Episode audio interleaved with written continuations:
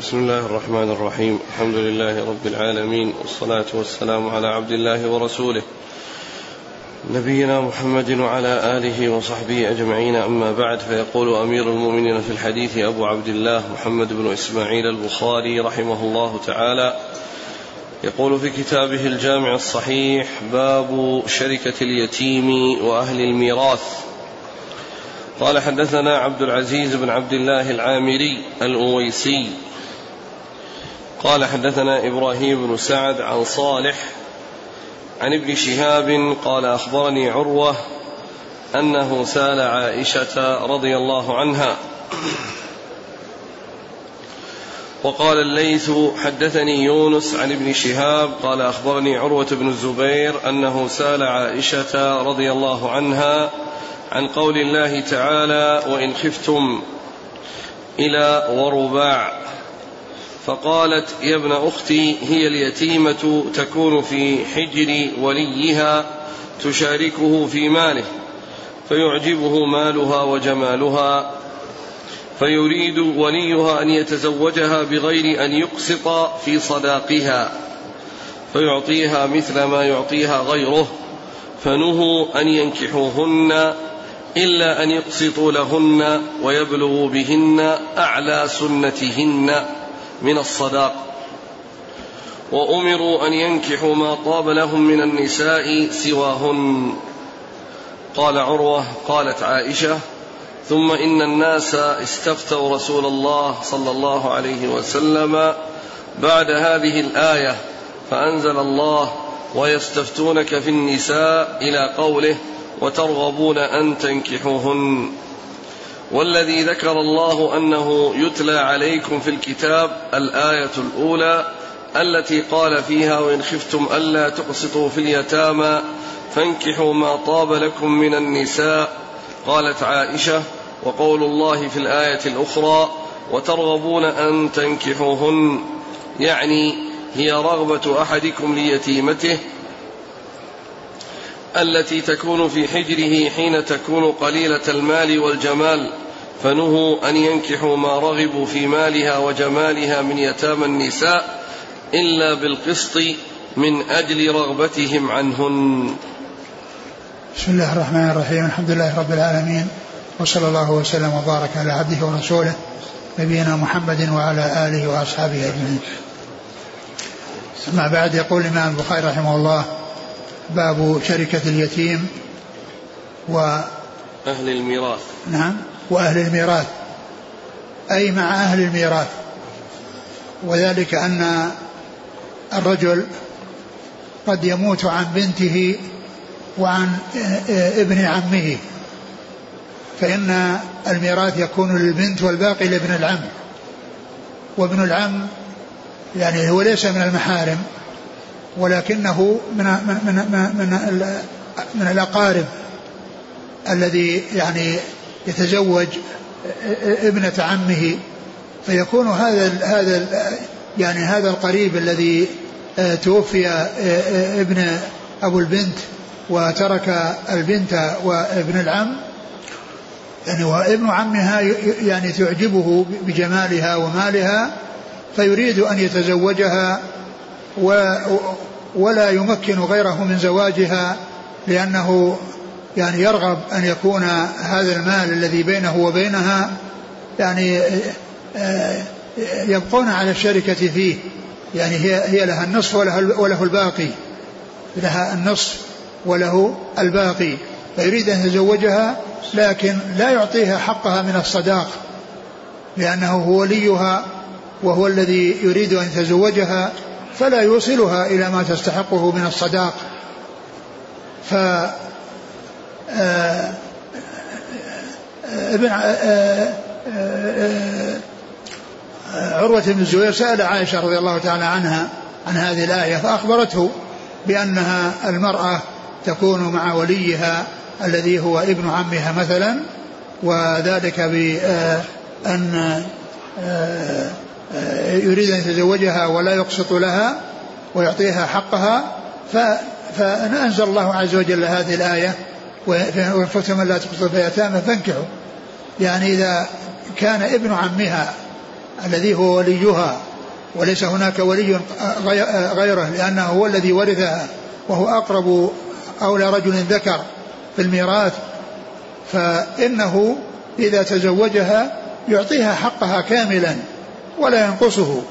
وإن أراد غير ذلك فليتزوج ما شاء من النساء سواها آه، مثنى وثلاثة ورباع. يتزوج كما يشاء من غير قريبته هذه. وإذا أراد أن يتزوجها فإنه يعطيها الحق الذي تستحقه ولا يبخسها من حقها من حقها شيئا.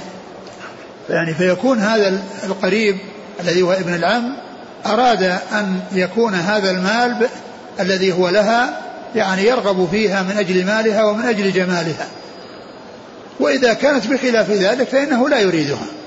إذا كانت ليست يعني ذات مال وليست ذات جمال فإنه يرغب عنها. فاستفتى الناس رسول الله صلى الله عليه وسلم وأنزل الله الآية الثانية يعني في وهي يستفتونك في النساء قل لا يفتيكم فيهن وما يتلى عليكم في الكتاب يعني والمراد ما يتلى في الكتاب في الآية الأولى ويعني وترغبون أن تنكحوهن. وما جاء المتعلق ليس فيه ولا عنه. ومعلوم أن الرغبة إن كانت يعني آه، مطلوبة فإنه يقول رغب فيه. وإن كان غير مطلوبة غير رغب عنه. يعني أنه لا يريده. فجاءت يعني آه، يعني الصلة أو المتعلق يعني غير موجود لأنه يحتمل هذا ويحتمل هذا. يحتمل هذا إذا كان صاحبة مال فيه وإن كان صاحبة مال ليس صاحب مال يسر عنه. فتقول عائشة أنها أن أن هذه الآية يعني أنهم كما أنهم إذا لم تكن صاحبة مال ولا جمال يرغبون عنها فعليهم إذا كان صاحبة مال أو جمال ويرغبون فيها أن يعطوها حقها ولا ينقصوها عما تستحقه. أو يستحقه أمثالها من, من, من, من المهر وكمال المهر. ف والمقصود من, من إيراد الحديث هنا ذكر الشركة. يعني شركة اليتيم مع غيره من الورثة. لأن المرأة اليتيمة يعني ورثت من أبيها النصف وابن عمها ورث الباقي. فهناك شركة أو حصل شركة بين الورثة بنت الميت وابن عم الميت الذي هو من أقاربه والذي هو وليها وليس هناك ولي أقرب منه ليس هناك أخ ولا يعني ولا غيره فصار أقرب من لها ابن عمها. ف يعني الله عز وجل أمرهم بأنهم إذا أرادوا أو رغبوا في في في, في اليتيمة عليهم أن لا ينقصوها حقها كما أنهم إذا كانت يعني ليست بذات مال ولا جمال وليس هناك لها ميراث ولم يورث أبوها ميراث وهي بدون بدون مال وبجمال فإنه يرغب عنها. فكما أنكم ترغبون عنها إذا لم تكن صاحبة مال وجمال فإذا كان صاحبة مال وجمال ورغبتم فيها فأعطوها حقها ولا تنقصوها عن الشيء الذي تستحقه مما هو آه، لمثل مثيلاتها. نعم. عن عروة أنه سأل عائشة رضي الله عنها عن قول الله تعالى وإن خفتم ألا تقسطوا في اليتامى فانكحوا ما طاب لكم من النساء مثنى وثلاث ورباع فقالت يا ابن أختي هي اليتيمة تكون في حجر وليها تشاركه في ماله فيعجبه مالها وجمالها فيريد وليها أن يتزوجها بغير أن يقسط في صداقها فيعطيها مثل ما يعطيها غيره فنهوا أن ينكحوهن إلا أن يقسطوا لهن ويبلغوا بهن أعلى سنتهن من الصداقة وأمروا أن ينكحوا ما طاب لهم من النساء سواهن. إذا لم يقسطوا يعني.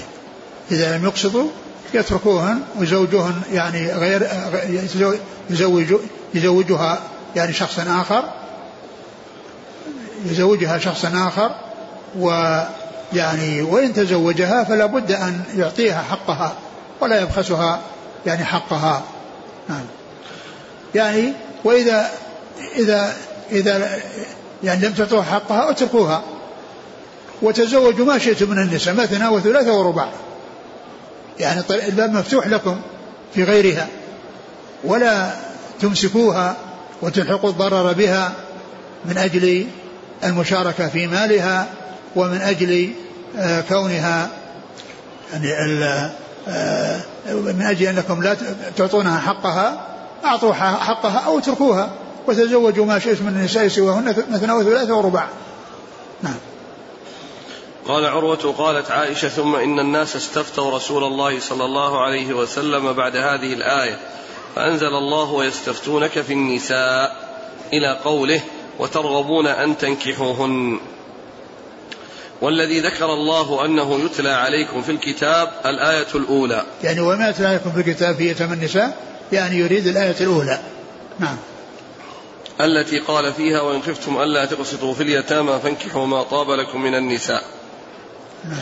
قالت عائشة وقول الله في الآية الأخرى وترغبون أن تنكحوهن. يعني هي رغبة أحدكم ليتيمته التي تكون في حجره حين تكون قليلة المال والجمال فنهوا أن ينكحوا ما رغبوا في مالها وجمالها من يتامى النساء إلا بالقسط من أجل رغبتهم عنهن. نعم يعني فك وكما أنهم إذا إذا كانت المرأة يعني اليتيمة ليس لها مال وليست ذا جمال وهم يرغبون عنها ولا يريدونها فكذلك إذا كانت ذات مال وجمال فأرادوا أن يتزوجوها فيعطوها حقها. فيعطوها حقها ولا يبخسوها فكما أنكم لا ترغبون فيها إذا لم يكن لها مال وجمال فإذا كان لها مال وجمال أعطوها حقها وإلا أتركوها. وتزوجوا ما شئتم سواها مثنى وثلاثة ورباع. نعم. من أجل رغبتهن عنهن. من أجل؟ رغبتهن من أجل رغبتهم عنهن. من أجل رغبتهم عنهن. يعني إذا كان أنها يعني لا, لا يرغب فيها وراغب عنها يتركها. فكما أنكم إذا إذا لم تكن ذات مال وجمال ترغبون عنها وإذا كان لها مال وجمال ترغبون فيها إذا رغبتم فيها فأعطوها حقها وإلا اتركوها وتزوجوا ما شئتم مثنى وثلاثة ورباع.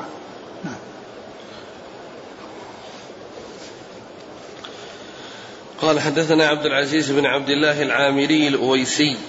المدني عن إبراهيم بن سعد. ابن إبراهيم بن عبد الرحمن بن عوف المدني. عن صالح بن كيسان المدني نعم. عن ابن شهاب محمد مسلم بن شهاب الزهري المدني نعم. عن عروة ابن الزبير بن العوام المدني عن نعم. عائشة رضي الله عنها نعم وكلهم مدنيون وقال الليث الليث بن سعد. حدثني يونس يونس بن يزيد الأيلي. عن ابن شهاب عن عروة عن عائشة. نعم. قال رحمه الله تعالى باب الشركة في الأراضين وغيرها. قال حدثنا عبد الله بن محمد قال حدثنا هشام قال أخبرنا معمر عن الزهري عن أبي سلمة عن جابر بن عبد الله رضي الله عنهما أنه قال إنما جعل النبي صلى الله عليه وآله وسلم الشفعة في كل ما لم يقسم فإذا وقعت الحدود وصرفت الطرق فلا شفعة. ثم ذكر باب باب الشركة في باب الشركة في الأراضين. وغيرها. نعم. باب الشركة في الأراضين وغيرها. يعني أن الشركة تكون في الأراضي وتكون في غيرها يعني سواء من الأشياء الثابتة أو المنقولة. أو المنقولة فإنها تكون الشركة مثلا في في الأراضي وتكون في السيارات وفي, وفي الإبل وفي غيرها من الأموال. وذكر هذا الحديث الذي فيه الشفعة في كل ما لم يقسم وأنها إذا يعني وقعت الحدود وصرفت الطرق فلا شفعة ومعلوم أن في شركة لأن لأن كون شيء لم يقسم يعني معناه أنه مشترك. يعني فإذا الشركة موجودة. يعني في الأراضي. لأن النبي صلى الله عليه وسلم قال الشفعة في كل ما لم يقسم. ومعنى ذلك أن في شركة. هذا الذي لم يقسم في شركة. وأن الشفعة تكون للشريك في في الأراضين إذا كانت غير مقسومة. لأن نصيب كل واحد مشاع. فإذا باع أحدهما فإن للآخر الشريك أن أن ينتزع حصة شريكه من الذي آلت إليه بقيمتها. من الذي آلت إليه بقيمتها. وهذا إذا كان يعني حصل يعني ذلك منه في, في أول الأمر. يعني بحيث أن من حين بلغه البيع يبادر إلى الشفعة. وإن بلغه البيع ولم يبادر فإنه لا حق له فيها. لأن المقصود في الشفعة أنه إزالة الضرر من أول وهلة. أما كونه يعلم بهذا ثم يسكت ثم بعد ذلك يطرأ له أو يعني يحصل له أن أن يرغب. في الشفعة لا ليس له ذلك لأن الشفعة إنما تكون من حين ما يعلم الإنسان. من حين ما يعلم الإنسان فإنه يبادر إلى إلى الشفعة وإن تركها فإنه لا شفعة له. فإذا صرفت الحدود وقسم وصرف فإذا فإذا قسمت كل إنما جاء الشفعة في كل ما لم يقسم. فإذا؟ فإذا وقعت الحدود وصرفت الطرق. يعني إذا قسمت ووقعت الحدود وعرف كل نصيبه وبدل ما صار يعني شريك صار جار. يعني شريكه قبل أن تحصل القسمة وتوضع الحدود يكون جارا وليس بشريك لأن الشراكة انتهت بالقسمة. فعند ذلك لا شفعة لأن لأنه يعتبر جار وليس بشريك. والشفعة إنما هي للشريك. نعم الجار يمكن له شفعة فيما إذا كان هناك مشترك شيء مشترك بينهما. بأن يكون فيه مسيل مشترك بينهما. أو يكون فيه مدخل سوق بينهما يعني خاص بهما. فهذا يحصل معه الشفعة من أجل هذا الاشتراك. يعني في الأمور الأخرى غير المال. فهو يعتبر جار ولكنه يعتبر شريك في الماء في المسيل وشريك في المدخل الذي هو يعني آه طريق يعني يدخل ثم يكون هذا هذا على حدة وهذا على حدة. فإنهم شركاء في هذا الطريق. فهذا يكون يسوغ الشفعة. وإذا لم يكن شيء من ذلك بأن الحدود يعني وضعت وعرف كل نصيبه فإنه لا شفعة له. نعم. قال حدثنا عبد الله بن محمد المسندي عن هشام بن يوسف الصنعاني عن معمر بن راشد الأزدي عن الزهري عن أبي سلمة بن عبد الرحمن بن عوف عن جابر بن أبي سلمة بن عبد الرحمن بن عوف. أبي سلمة بن عبد الرحمن بن عوف نعم. قال رحمه الله تعالى باب إذا اقتسم الشركاء الدور أو غيرها فليس لهم رجوع ولا شفعة. إذا اقتسم. الشركاء نعم. الدور نعم. أو غيرها فليس لهم رجوع ولا شفعة. قال حدثنا مسدد قال حدثنا عبد الواحد قال حدثنا معمر عن الزهري عن أبي سلمة عن جابر بن عبد الله رضي الله عنهما أنه قال قضى النبي صلى الله عليه وآله وسلم بالشفعة في كل ما لم يقسم. فإذا وقعت الحدود وصرفت الطرق فلا شفعة. ثم ذكر ترجمة أخرى وهي باب إذا اقتسم الشركاء الدور أو غيرها. إذا شركاء الدور أو غيرها فليس, فليس لهم الرجوع ولا الشفعة لأن كل يعني استقل بنصيبه فلا يرجع بعد القسمة إلا برضا صاحبه وليس له شفعة وليس له شفعة لأن كل واحد مستقل بحقه. لأن كل واحد مستقل بحقه. ثم أورد الحديث الذي سبق أن مر من أجل أنه عندما تحصل القسمة فإنه لا ليس هناك شفعة. إذا حصلت القسمة وتميز كل صاحب عن صاحبه فإنه لا شفعة إلا كما قلت فيما إذا كان هناك أمر مشترك بينهما بعد القسمة فتكون الشفعة بسبب ذلك بسبب ذلك الاشتراك. قال حدثنا مسدد ابن مسرهد عن عبد الواحد عبد الواحد بن زياد. عن معمر عن الزهري عن أبي سلمة عن جابر نعم. بن عبد الله. قال رحمه الله تعالى باب الاشتراك في الذهب والفضة وما يكون فيه الصرف. قال حدثنا عمرو بن علي قال حدثنا أبو عاصم عن عثمان يعني بن الأسود قال أخبرني سليمان بن أبي مسلم قال سألت أبا المنهال عن الصرف يدا بيد فقال اشتريت أنا وشريك لي شيئا يدا بيد ونسيئة فجاءنا البراء بن عازب فسألناه فقال فعلت أنا وشريكي زيد بن أرقم وسألنا النبي صلى الله عليه وسلم عن ذلك فقال ما كان يدا بيد فخذوه وما كان نسيئة فذروه ثم ذكر باب اشتراك في الذهب والفضة, والفضة وما وما يكون فيه الصرف. باب الاشتراك في الذهب والفضة وما يكون فيه الصرف. يعني أن الاشتراك يكون في الذهب والفضة ولكن يعني لابد يعني في فيه أو الاشتغال فيه من التقابض من من من التقا من التساوي والتقابض. إذا كان إذا كان يعني آه إذا, إذا إذا كان يدا بيد لا بد من التساوي ولا بد من التقابض.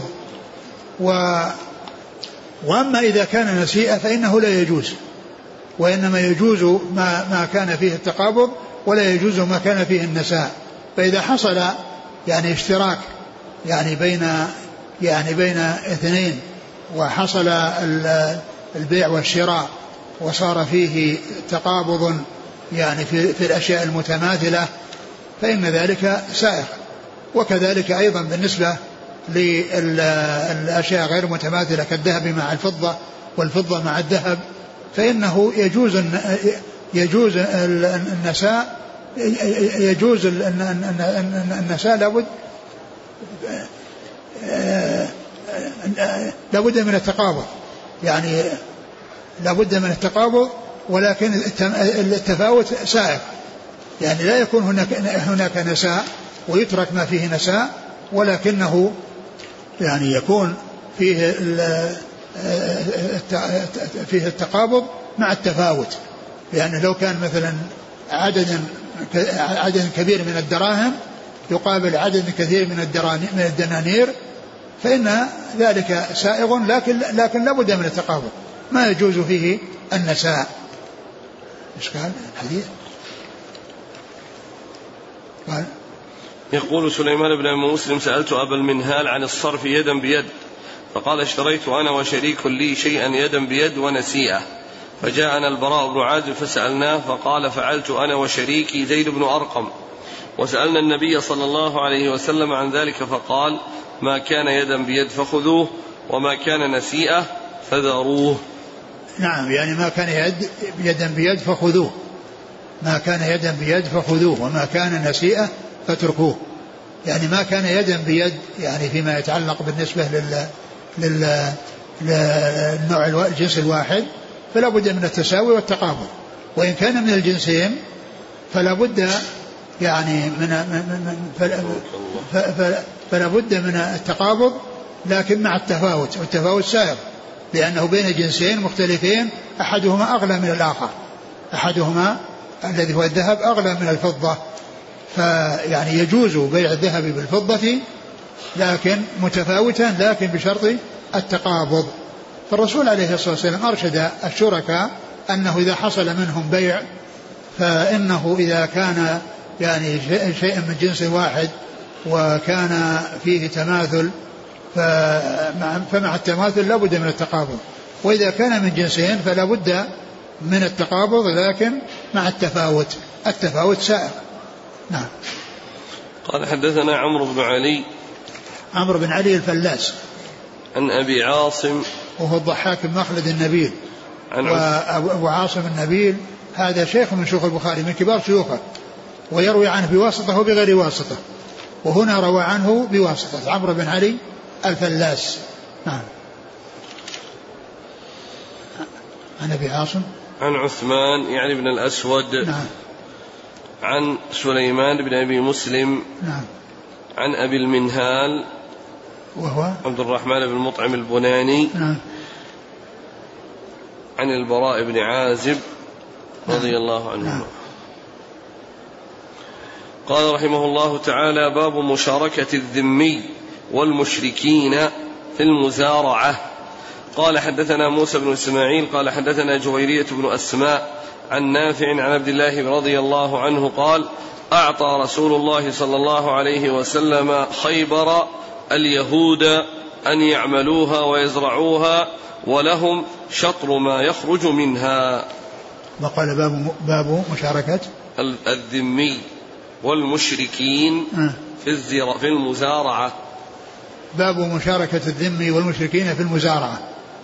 أما بالنسبة للذمي فإن قصة اليهود مع والمزارعة مع اليهود هي من هذا القبيل لأنهم أهل ذمة.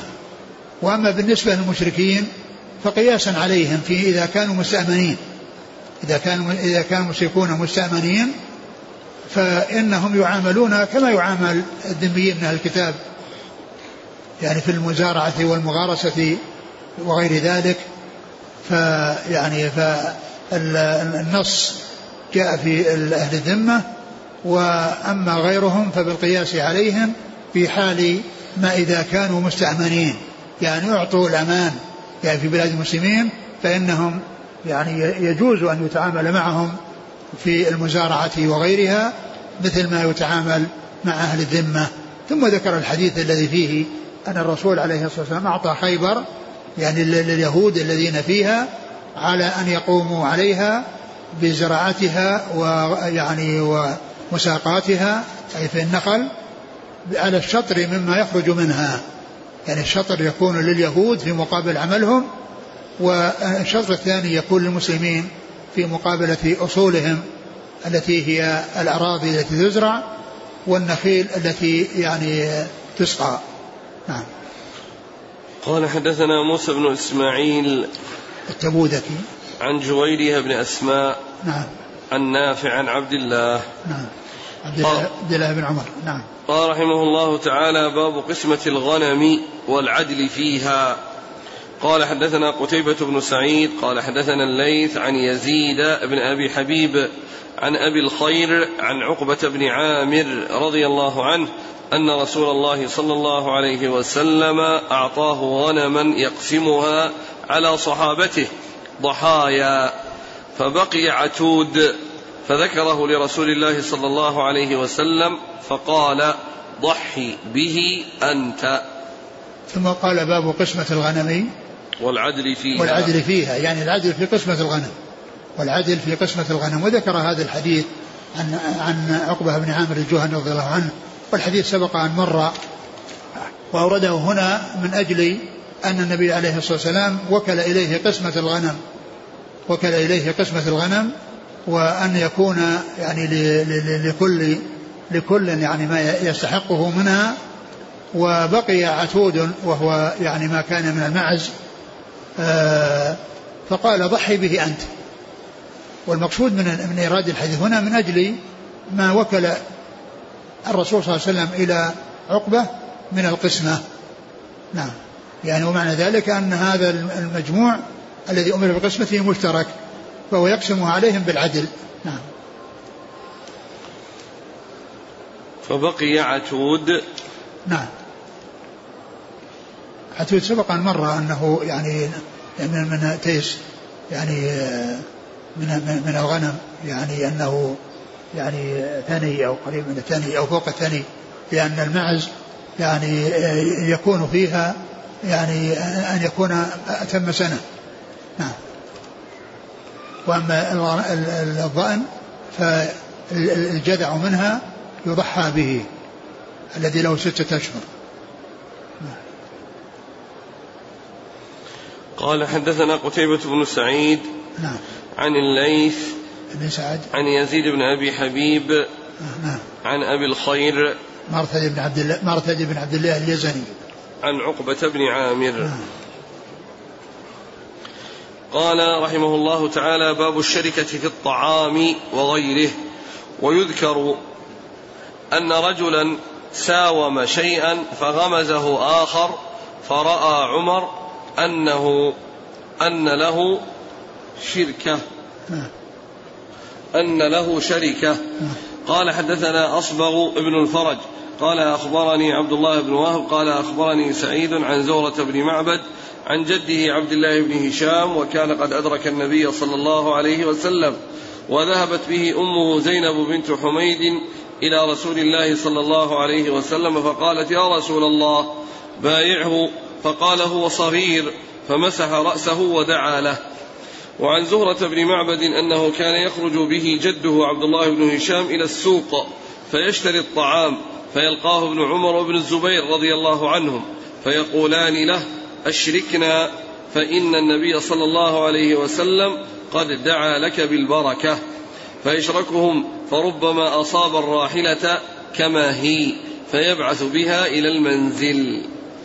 ثم قال باب باب الشركة في الطعام وغيره. باب الشركة في الطعام وغيره. يعني أن الاشتراك يعني يكون بالطعام وغير الطعام.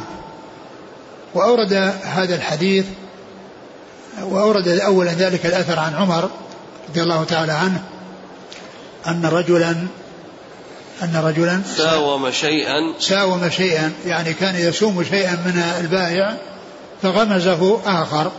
يعني أراد منه أنه يعني منه شريك له يعني في هذا الذي يشتريه. ف يعني رأى عمر أن أن له شركة وأن شركة تحصل بالقول وتحصل بالفعل وبالإشارة. يعني ليس بلازم أن يقول أنا شريكك بل لو أنه حصل بينه وبينه إشارة مفهومة تشير إلى الاشتراك فإنه يكون شريكا بذلك. فأورد هذا الأثر عن عمر أن رجلا ساوم شيئا يعني يبي يشتريه وذاك ساكت يعني لم يعني يعني يزد فيه ولكنه غمز هذا الذي يساوم وترافعوا إلى عمر رضي الله عنه فرأى أن له شركة. لأن هذا لأن هذا الذي فعله يقوم مقام القول. لأن كونه يغمزه يعني مشيرا أو يعمل بيده إشارة أو أي شيء فإنه يقوم مقام القول. ولا يلزم أن تكون الشركة بالقول بل يمكن أن تكون بالإشارة كما جاء في في هذا الحديث أو في هذا الأثر. ثم ذكر الحديث الذي فيه عبد الله بن عبد الله بن بن هشام. نعم. ها؟ نعم عبد الله بن هشام. عبد الله بن هشام يعني جاءت به أمه إلى رسول الله صلى الله عليه وسلم وقالت بايعه فقال إنه صغير. يعني والمبايعة إنما هي الكبار الذين يعني الذين هم رجال ما تكون للصبيان.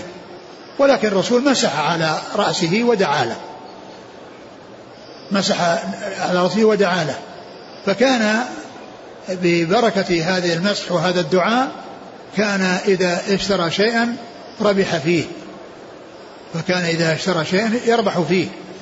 وجاء وكان خرج إلى السوق ويعني وقد يعني وقد اشترى طعاما فجاء ابن الزبير وابن عمر.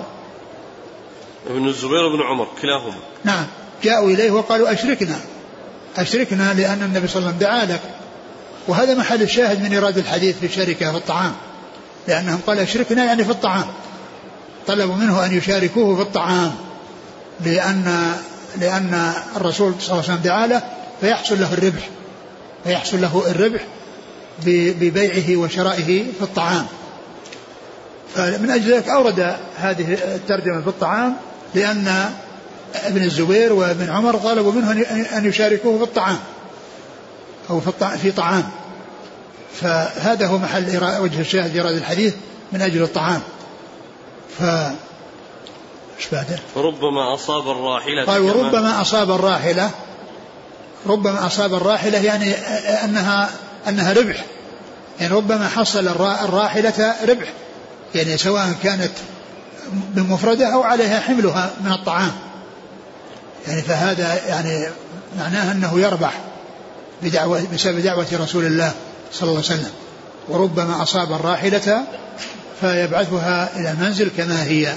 يعني على على على هيئتها أو على يعني إذا كان عليها حمل يعني مع حملها وأن المقصود من ذلك أن هذا من الربح الذي ربحه ذلك الصحابي الذي دعا له الرسول عليه الصلاة والسلام. نعم. قال حدثنا أصبغ ابن الفرج نعم. عن عبد الله بن وهب نعم. عن سعيد بن أبي أيوب. عن زهرة بن معبد وهو مصري. عن مصري. جده ها؟ مصري. نعم. نعم. عن جده عبد الله بن هشام. وهو مصري؟ ما ذكر عن شيء؟ لا قال القرشي. نعم.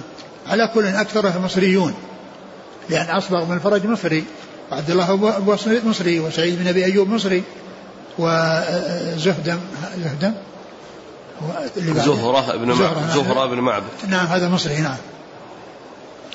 قال عن أمه زينب بنت حميد. نعم. وهي صحابية. نعم. نعم قال رحمه الله تعالى. باب الشركة في الرقيق. قال حدثنا مسدد قال حدثنا جويريت بن أسماء عن دافع عن ابن عمر رضي الله عنهما عن النبي صلى الله عليه وسلم قال من أعتق شركا له في مملوك وجب عليه أن يعتق كله. إن كان له مال قدر ثمنه يقام قيمة عدل ويعطى شركاؤه حصتهم ويخلي سبيل المعتق ويخلى سبيل المعتق. ثم قال باب الشركة في الرقيق. ذكر العتق يعني في آه، والعتق إنما حصل لشخص ومعه هذا إنما يكون بشركة لأن ما دام شخص له شخص والثاني له وغيره لهم يعني أسهم يعني في ذلك الرقيق معناه انه مشترك. وهذا هو المقصود من الترجمة الشركة في الرقيق يعني أن هؤلاء مشتركون واحد منهم أعتق. واحد منهم أعتق. فالذي أعتق ينظر إذا كان عنده مال فإنه يقوم الرقيق بقيمة عدل يعني آه، ليس فيها زيادة ولا نقصان ثم يعطي هذا الذي أعتق من ماله ما يقابل حقهم من من ملك ذلك الرقيق.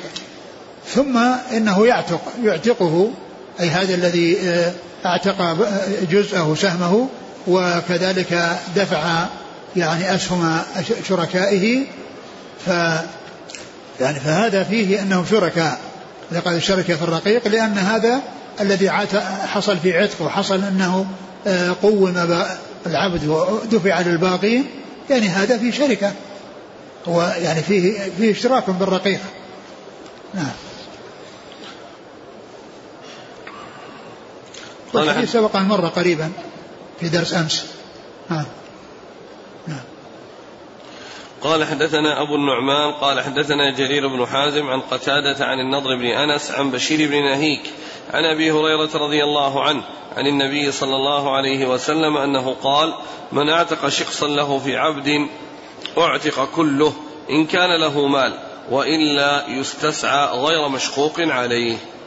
ثم ذكر هذا الحديث عن أبي هريرة وهو مثل الذي قبله وهو أنه إذا أعتق شخص شخصا من يعني فإنه يعني عليه أن يعتق الباقي.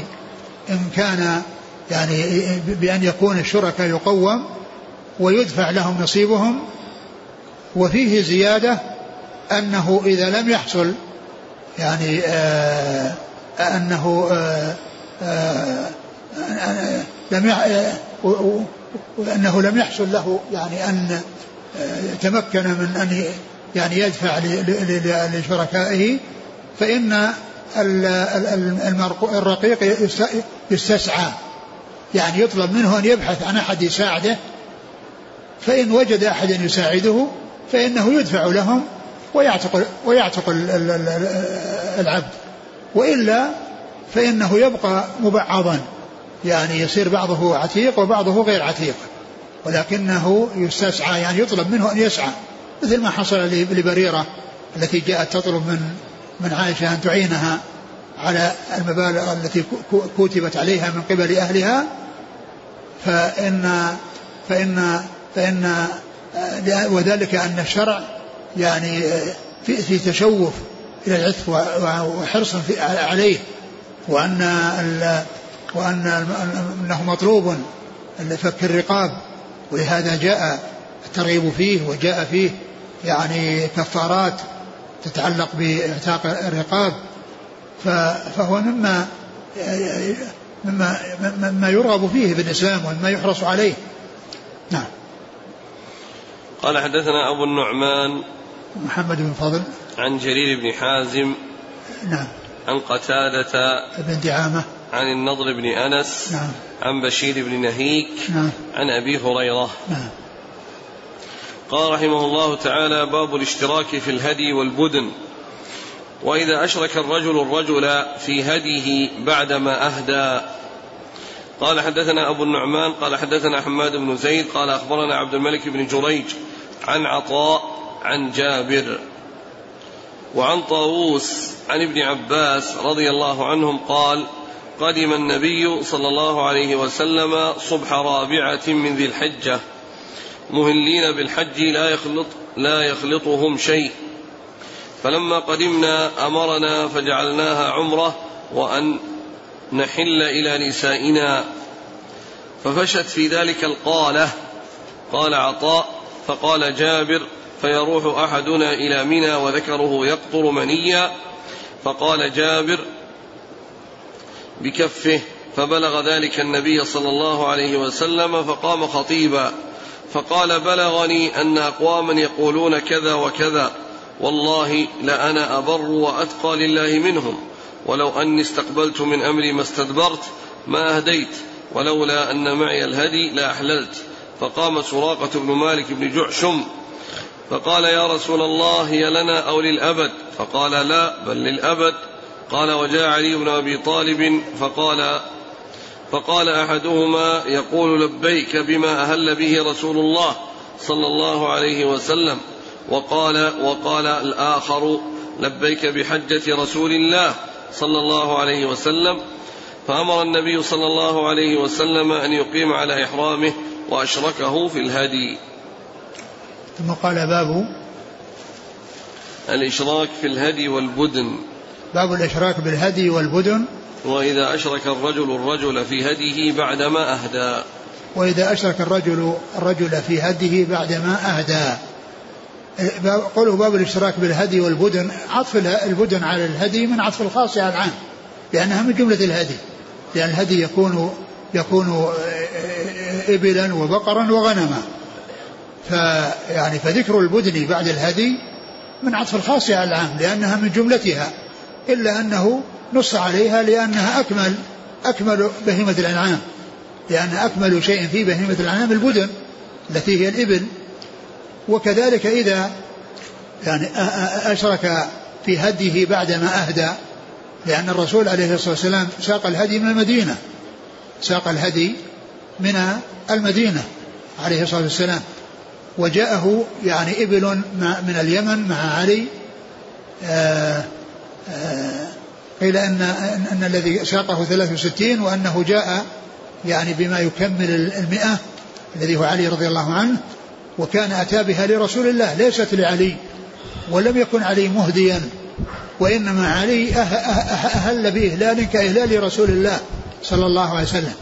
ورسول الله صلى الله عليه وسلم كان قارنا وقد ساق الهدي فالرسول عليه الصلاة والسلام أشركه أشرك عليا رضي الله عنه في هذه المجموعة لأن الرسول جعل هذه هدي التي التي جاء أتى بها علي وضمها إلى العدد الذي جاء به من المدينة وصار كل ذلك هدي من رسول الله صلى الله عليه وسلم. والنبي عليه الصلاة والسلام أشرك عليا في الهدي ولهذا نحر بيده الشريفة صلى الله عليه وسلم 63 وأمر عليا بأن ينحر الباقي وأمر عليا بأن ينحر الباقي وعلي رضي الله عنه أهل بإهلال رسول الله وكان ذلك على غير معلوم لعلي. و آه، الرسول عليه الصلاة والسلام جعله يبقى على إحرامه وأشركه في هديه وقيل إنه أشركه في الهدي الأول وأن هذا هو الذي ساقه وأن المقصود من ذلك مشاركته في ثوابه وإلا فإنه ساقه صلى الله عليه وسلم يعني معه على أنه هدي, هدي منه أو أنه أشركه في العدد الباقي الذي جاء به من اليمن لرسول الله صلى الله عليه وسلم والرسول أدخله مع الهدي ولكنه أشركه أي أشرك عليا يعني في ذلك فصار قارنا فصار قارنا لأن الرسول أحرم بقران وهو أهل بإهلال مثله وأشركه بالهدي فصار قارنا كما كان رسول الله صلى الله عليه وسلم قارنا. الأول الحديث قال عن عن جابر وابن عباس قدم النبي صلى الله عليه وسلم صبح رابعة. الحديث جاء عن جابر وعن ابن عباس. وقدموا صبح رابعة يعني من ذي الحجة. يعني وصلوا إلى مكة في صبح الرابع من ذي الحجة. نعم. مهلين بالحج لا يخلطهم شيء. مهلين بالحج يعني بعض أصحاب الرسول صلى الله عليه وسلم بعض أصحاب الرسول ليس كلهم لأن فيهم المتمتعين وزوجات الرسول صلى الله عليه وسلم كلهم متمتعات محرمات بالعمرة فقط ليس معها حج. ولكن يقصد ذلك بعض الصحابة الذين كانوا محرمين بالحج الذين كانوا محرمين بالحج يعني لا يخلطه شيء يعني ما أضافوا إليه عمرة وإنما هم أحرموا بالحج. نعم. قال فلما قدمنا أمرنا فجعلناها عمرة وأن نحل إلى نسائنا ففشت في ذلك القالة. قال فلما وصلنا أمر النبي النبي صلى الله عليه وسلم عمرة. يعني يفسخون إحرامهم بالحج إلى عمرة لأنهم ما كان معهم هدي وأما الذين معهم هدي فأمرهم يبقوا على إحرامهم سواء كانوا قارنين أو أو مفردين. من كان معه هدي بقي على إحرامه من القارنين والمفردين ومن لم يكن معه هدي من القارنين والمفردين أمرهم النبي صلى الله عليه وسلم أن يفسخوا إحرامهم إلى عمرة وأن يكونوا وأن يكونوا متمتعين. وعندما أمرهم النبي صلى الله عليه وسلم بذلك ورأوا أن الرسول باق على إحرامه وتحدثوا قالوا كيف؟ يعني نفعل هذا ثم نحل من إحرامنا بعد الطواف والسعي والتقصير ثم نأتي نساءنا ونذهب إلى منى ونحن قد جامعناهن. فكان ذكره يقطر يعني يقطر من المني ف يعني رأوا في أنفسهم يعني شيء من ذلك وقالوا هذه المقالة. فالرسول صلى الله عليه وسلم بلغه أنهم قالوا هذه المقالة قال عليه الصلاة والسلام إني أخشاكم لله وأتقاكم له وأن ولولا وأنني آه، لو استقبلت من أمري ما استقبلت لما سقت الهدي ولولا أن معي الهدي لأحللت ولولا أن معي الهدي لأحللت فبين عليه الصلاة والسلام المانع له من أن يحل إلى عمرة وأن يكون مثلهم ويعني بين لهم أهمية العمرة وفضلها بقوله لو استقبلت من أمري ما استدبرت لو كنت الآن في ذي الحليفة وكل شيء أمامي أحرمت بعمرة. ولولا أن معي الهدي الآن لأحللت. يعني كما أن الذين لم يسوقوا هديا وصلوا إلى مكة والرسول أمرهم بأن يفسخ لهم إلى عمرة يقول لولا لولا لولا أن معي الهدي لأحللت مثلكم ولجعلتها عمرة ولجعلتها عمرة. فبين عليه الصلاة والسلام الفرق بينه وبينهم وأنه هو ومن كان ساق الهدي سواء كانوا قارنين أو مفردين فإنهم يبقون فإنهم يبقون على إحرامهم وكذلك من ساق الهدي وهو متمتع وهو مفرد فإن عليه أن يدخل الحج على العمرة ويصير قارن. يدخل الحج على العمرة ويصير قارن لأنه لا لا لا ينحر الهدي بالنسبة للحجاج قبل يوم النحر فالذي آه، يعني محرم بعمرة ومتمتع لا ينحر هديه إذا وصل إلى مكة وإنما يدخل الحج على العمرة ويصير قارنا ويكون الإحلال للقارن للذين ساقوا الهدي يعني إنما يكون يوم العيد. نعم ثم قال ذكر فيما يتعلق بعلي. وإيش قال؟ قال أحدهما وقال الآخر. وقال أحدهما يقول لبيك بما أهل به رسول الله صلى الله عليه وسلم. يعني أن أن جابر وابن عباس اختلفوا في الصيغة التي قالها علي.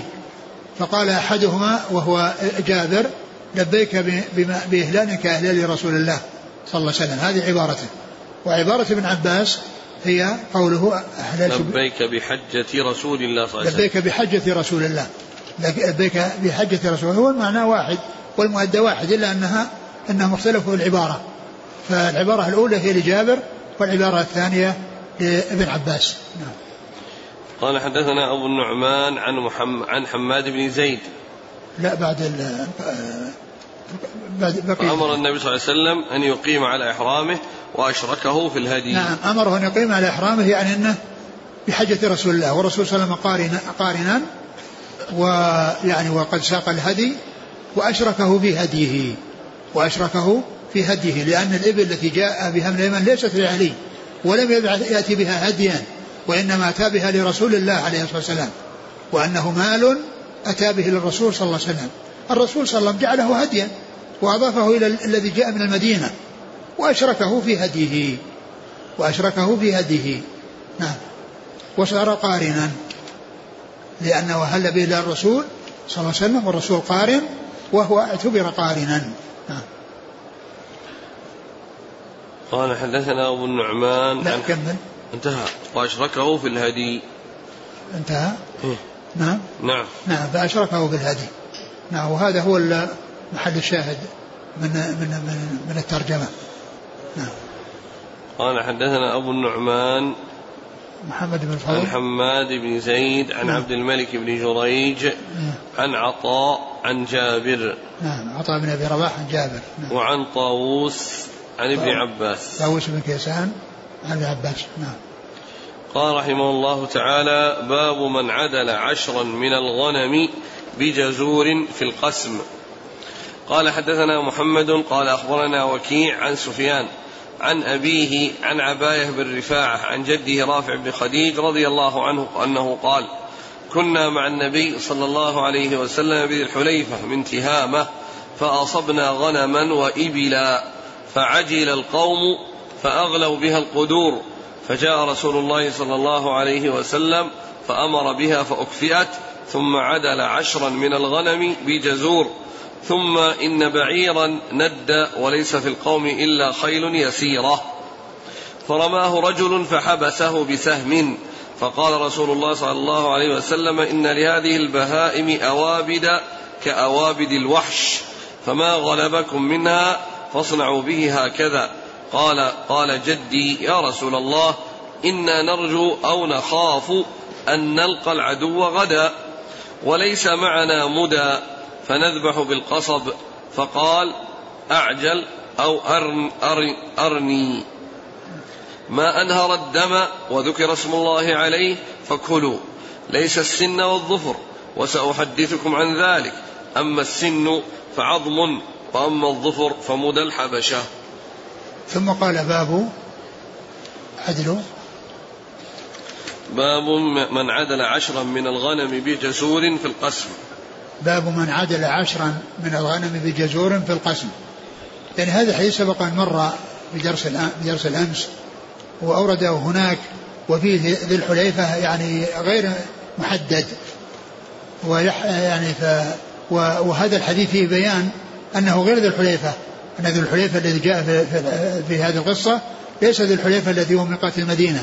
وإنما هو مكان من تهامة. أنه مكان من تهامة. فهذا فيه الرواية فيها زيادة بيان عن عما, عما تقدم.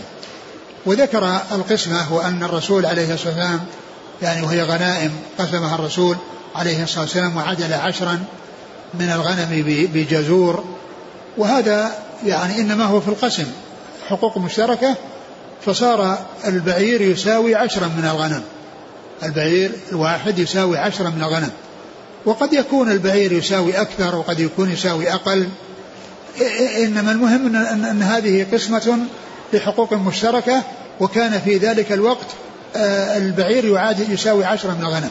ولا يعني ذلك أن هذا لابد أن يكون كذلك وأنه عند القسمة بين الإبل والغنم أن أن كل بعير يعدل بعشر فقد يعدل بخمس وقد يعدل بأكثر من عشر على حسب يعني الجودة والرداءة يعني في الصنفين.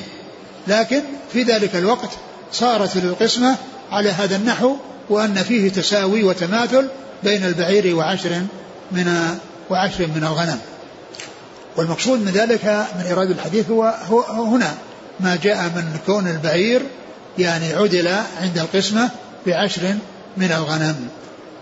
ثم يعني آه، ذكر جاء في, في الحديث أنهم قال إن لاقوا العدو غدا وليس معنا مدى ما معهم سكاكين يذبحون بها يعني الغنائم. أو يذبحون بها يعني ما يذبحون من الغنائم. فقال الرسول صلى الله عليه وسلم أعجل أعجل أو, أو أرني. أرني. يعني وهما بمعنى واحد. يعني بمعنى أن الإنسان يعني يعجل في الذبح يعني حتى لا تعد بالذبيحة يعني يعجل لا سيما إذا كان الشيء ليس بالحديد فإنه يحتاج إلى سرعة يعني حتى يريح الذبيحة. ومعلوم أن وقد بين عليه الصلاة والسلام أن الذبح يكون بكل ما أهدر يعني الدم يعني ما لم يكن سنا أو عظما ما لم يكن سنا أو ظفرا ما لم يكن سنا أو ظفرا. يعني غير ذلك غير ذلك يذبح به. يعني بالحجارة يعني بال بشيء من الخزف. يعني المهم أن يكون شيئا حادا. وقد مر بنا الحديث الذي فيه أن أن جارية كانت ترعى غنما وأن واحدة منها يعني حصل لها يعني يعني يعني ضرر. يعني هذا الحديث من الحديث الذي قبله إلا أن فيه زيادة تهامة يعني في ذي الحليفة وتحديد يعني المكان وأنه غير الميقات. والأمر الثاني فيه زيادة إعجل أو أرني أو أرني شك يعني من من من الراوي. هل قال إعجل أو قال أرني؟ ومعناهما واحد.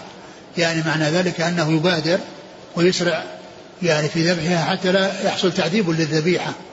وسبق أن مر أن جارية كانت ترعى غنما فحصل من واحدة منهن يعني ضررا خشية أنها تهلك فأخذت حجرا وكسرته كسرتين فصار يعني حادا فذبحته بحد الحجر. والرسول عليه الصلاة والسلام في هذا الحديث لما سئل أتى بكلام عام يعني آه، يبنى عليه وهو أن كل ما, ما أنهر الدم وذكر اسم الله عليه فإنه يعني يحصل به المقصود ويحصل به الذبح. فأتى بلفظ عام يشمل كل شيء. يعني آه، يمكن أن يكون به يمكن أن يكون به الذبح. يعني سواء من الحديد أو من الخزف أو من الحجارة أو غير ذلك. يعني كل ما أمكن يعني و يعني أنهر الدم وذكر اسم الله عليه فإنه فإنه يحصل به المقصود. ولا يلزم أن يكون بمدى. نعم المدى هي هي الأولى إذا كانت موجودة لأن فيها إراحة الذبيحة ولهذا النبي صلى الله عليه وسلم قال وليحد أحدكم شفرته وليرح ذبيحته. وليحد أحدكم شفرته أي التي هي السكين التي يذبح بها وليرح ذبيحته. يعني فلا يحصل لها فلا يحصل لها عذاب. نعم. قال حدثنا محمد محمد بن سلام عن وكيع بن الجراح عن سفيان آه ثوري عن أبيه نعم. مسروق سعيد سعيد مسروق نعم.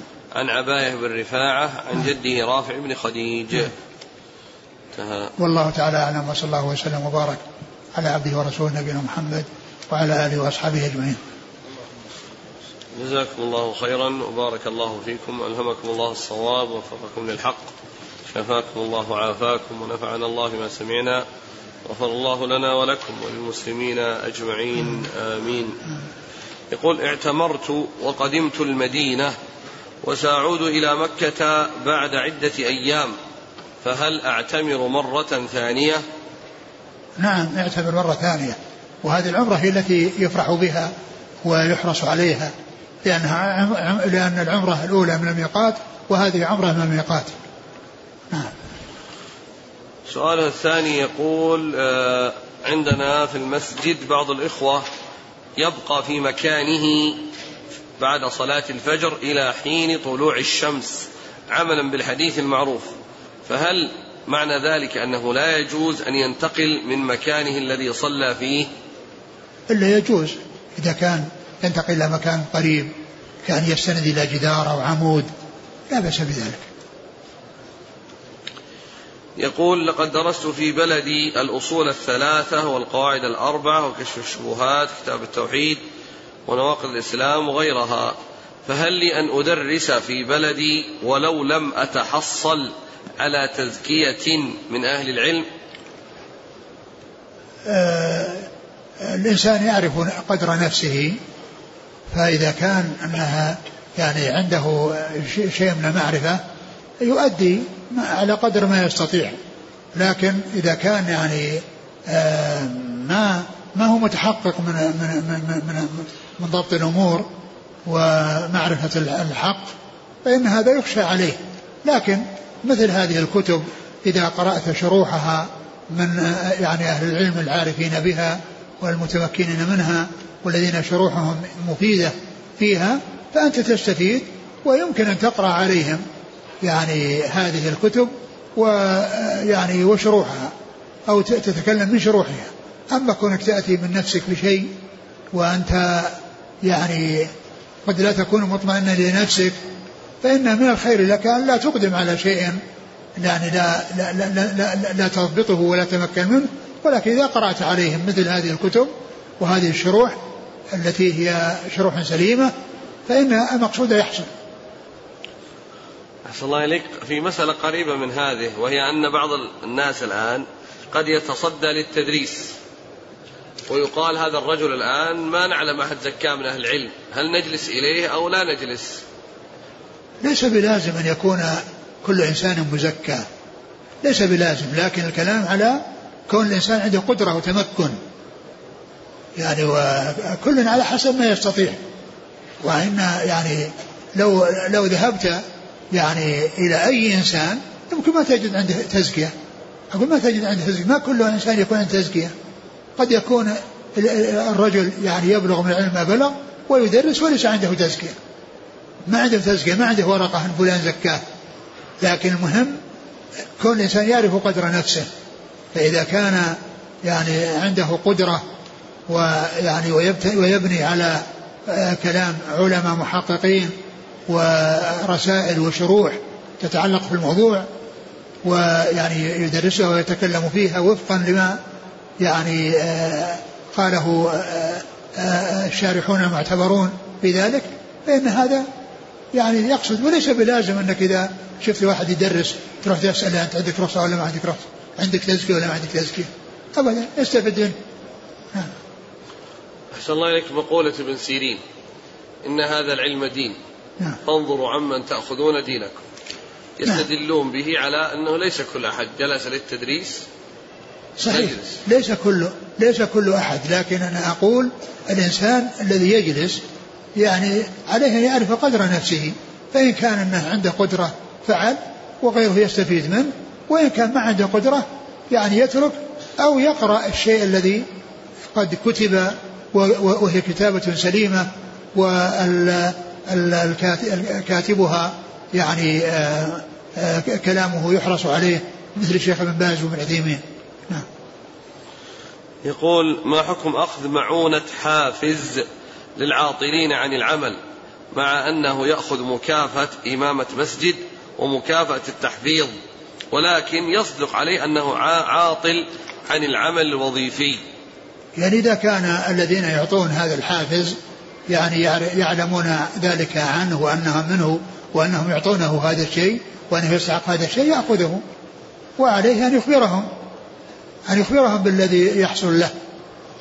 نعم.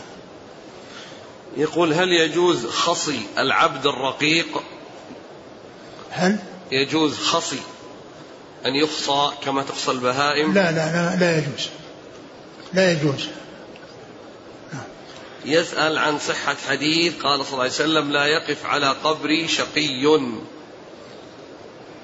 والله ما نعلم ما نعلم شيئا في هذا. الأحاديث المتعلقة بزيارة قبر الرسول خاصة ليس هناك شيء يعني يدل على ثبوتها. يعني كل ما جاء في زيارة قبر الرسول خاصة ليس لم يثبت ذلك الشيء لكن يدخل في العمومات. يدخل في العمومات. نعم. وكذلك الحديث الذي جاء من الحديث الذي الذي ورد.